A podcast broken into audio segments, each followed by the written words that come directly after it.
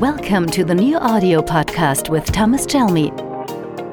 Take off now and boost your efficiency in leadership, teamwork, and customer contact. Today's topic is Leading in the Digital Age. When speaking about digitalization in the workplace, I often notice that there is no common understanding about what we are really talking about. Mostly, digital working processes and content are intended where we speak about digitalization. Some understand automation and increased speed in the workplace, others speak about mobile or flexible or even paperless working formats. And others again think about social media in the first place, or Industry 4.0, big data, robotics, or artificial intelligence. For most people, working in the digital age is experienced as more flexible and more variable and provides opportunities for more autonomy. At the same time, there's also often a dilemma that people talk about when it comes to digitalization, especially uh, regarding job security or changes. Um, a term that is often heard when it comes to digitalization in uh, organizations is the so called digital level of maturity. And some studies have shown that organizations with a high level of digital maturity are, on average, about 26% more profitable than organizations with a lower uh, digital level of maturity.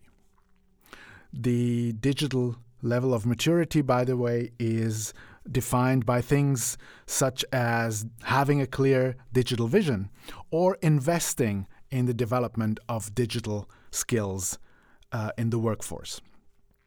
So, for many organizations, when it comes to digitalization, adapting the business model, the processes, and the infrastructure is already a big, big hurdle.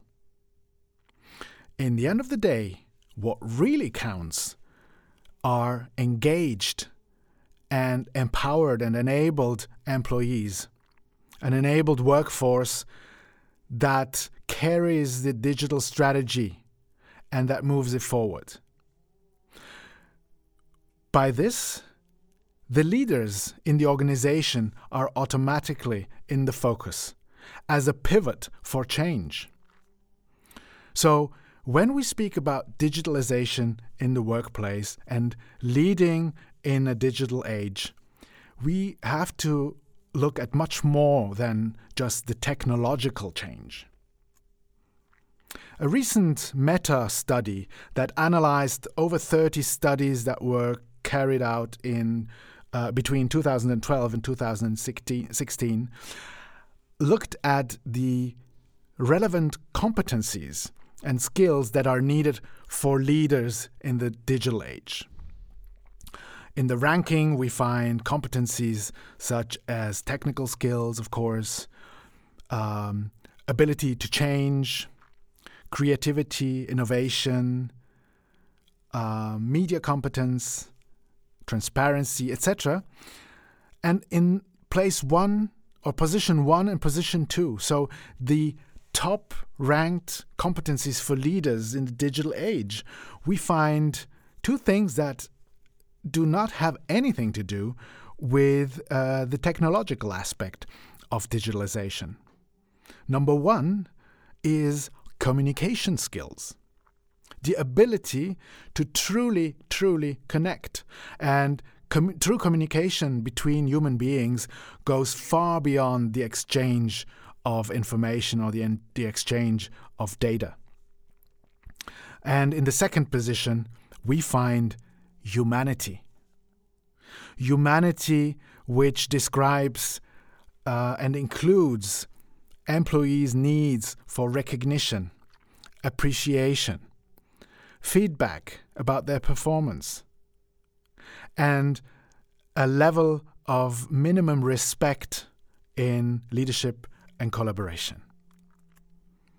So, true, authentic contact and the ability to truly connect with others is absolutely crucial, and even more crucial in the digital age than it was before. And I see so many leaders and so many people in the workplace who communicate in terms of exchanging data and information, but only few really, truly connect with others. And so, if humanity is a key to success in the digital age, then paradoxically, we will not win the digital race by mastering technology, but instead by being human.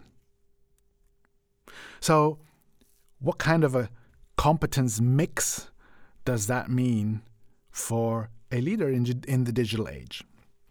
There are four main areas of competence that need to be developed.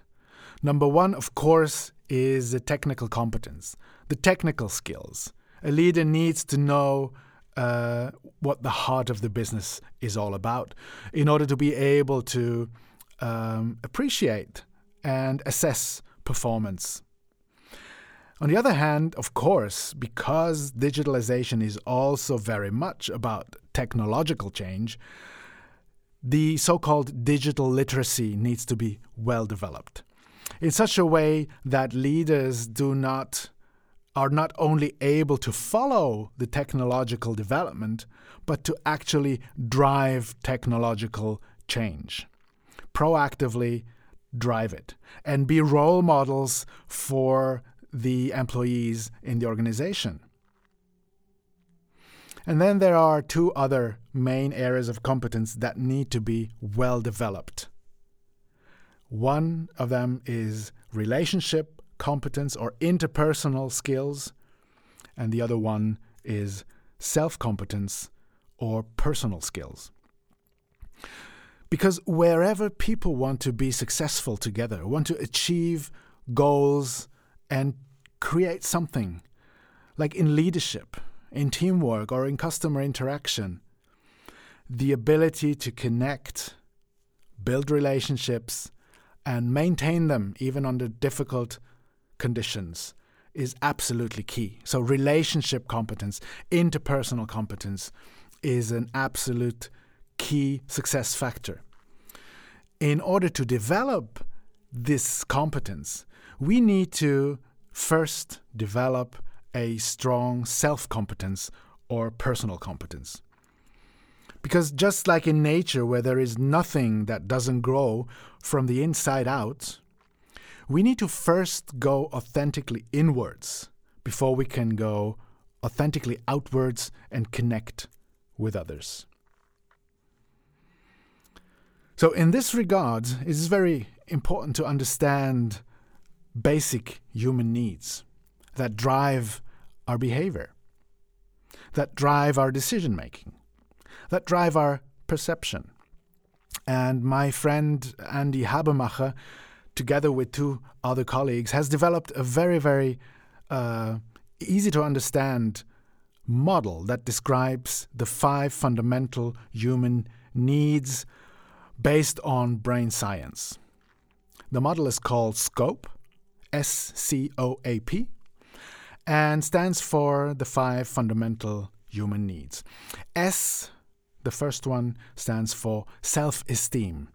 We all have this strong need to feel valued, to feel acknowledged, appreciated, to have this feeling, this sensation of self worth. The second, C, stands for control. Our need to be able to control a situation, at least to some extent to be able to influence a decision or the preparation of a decision, or to influence anything that has to do with our own future in the workplace or in general. O stands for orientation. We need clarity. We want clarity regarding the next steps. What does this mean for me? How will I be affected by the announced change, etc., etc. The opposite is not knowing, uncertainty. And this is one of the most difficult things for us to bear as human beings. A stands for attachment.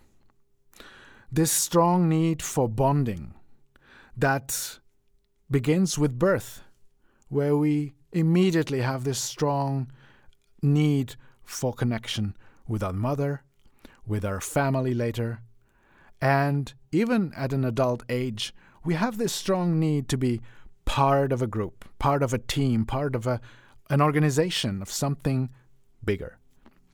And we could say we are hardwired, our brain is hardwired to connect. And last but not least, P for pleasure. We have a need for pleasure. We seek pleasure in everything we do, especially in the workplace where we spend so much time. And uh, yeah, if we as leaders can ensure that we ourselves have a an eye on these fundamental needs and that they are covered for ourselves so we can be balanced and in a good connection and in touch with ourselves, then we can also, and we should very much in our leadership, ensure that the needs of our employees and our teams are met. We all have them in different uh, mixes. So, for some, self esteem is more important than others, and for others, orientation or attachment may be more important, but we all have them. And it's important to know them and to make sure that they are covered in our work as leaders. So, employees are at the heart of success. The workforce is at the heart of the business. And I will quote two big names uh, when it comes to this employee focus. The first uh, one is Kazuo Inamori, the founder of uh, Kyocera, who is now in his 80s. And he simply says, if you want eggs, take care of the hen, which I think is quite strong as, a, as an image. Or Richard Branson, the founder of the Virgin Group. Customers do not come first. Employees come first. Take care of your employees, and they will take care of your customers. Which sounds so logic. But still, in organizations, I often see a strong customer focus that is uh, aimed at or aimed for uh, without including the fact that or without considering the fact that only engaged and loyal employees can really lead to engaged and loyal customers. So, in a nutshell, the technological change is only one aspect of digitalization in the workplace. Crucial for success is the engagement of the workforce their ability and their willingness to drive the digital strategy of the organization. The leaders in the organization play a crucial role in all of this because they are the pivot for change. Humanity, based on a well developed self and relationship competence, is a crucial success factor and therefore, when it comes to leadership development, the development of personality has to have utmost priority. My wish for you is that this impulse will help you increase your personal effectiveness. Yours, Thomas Jelmy.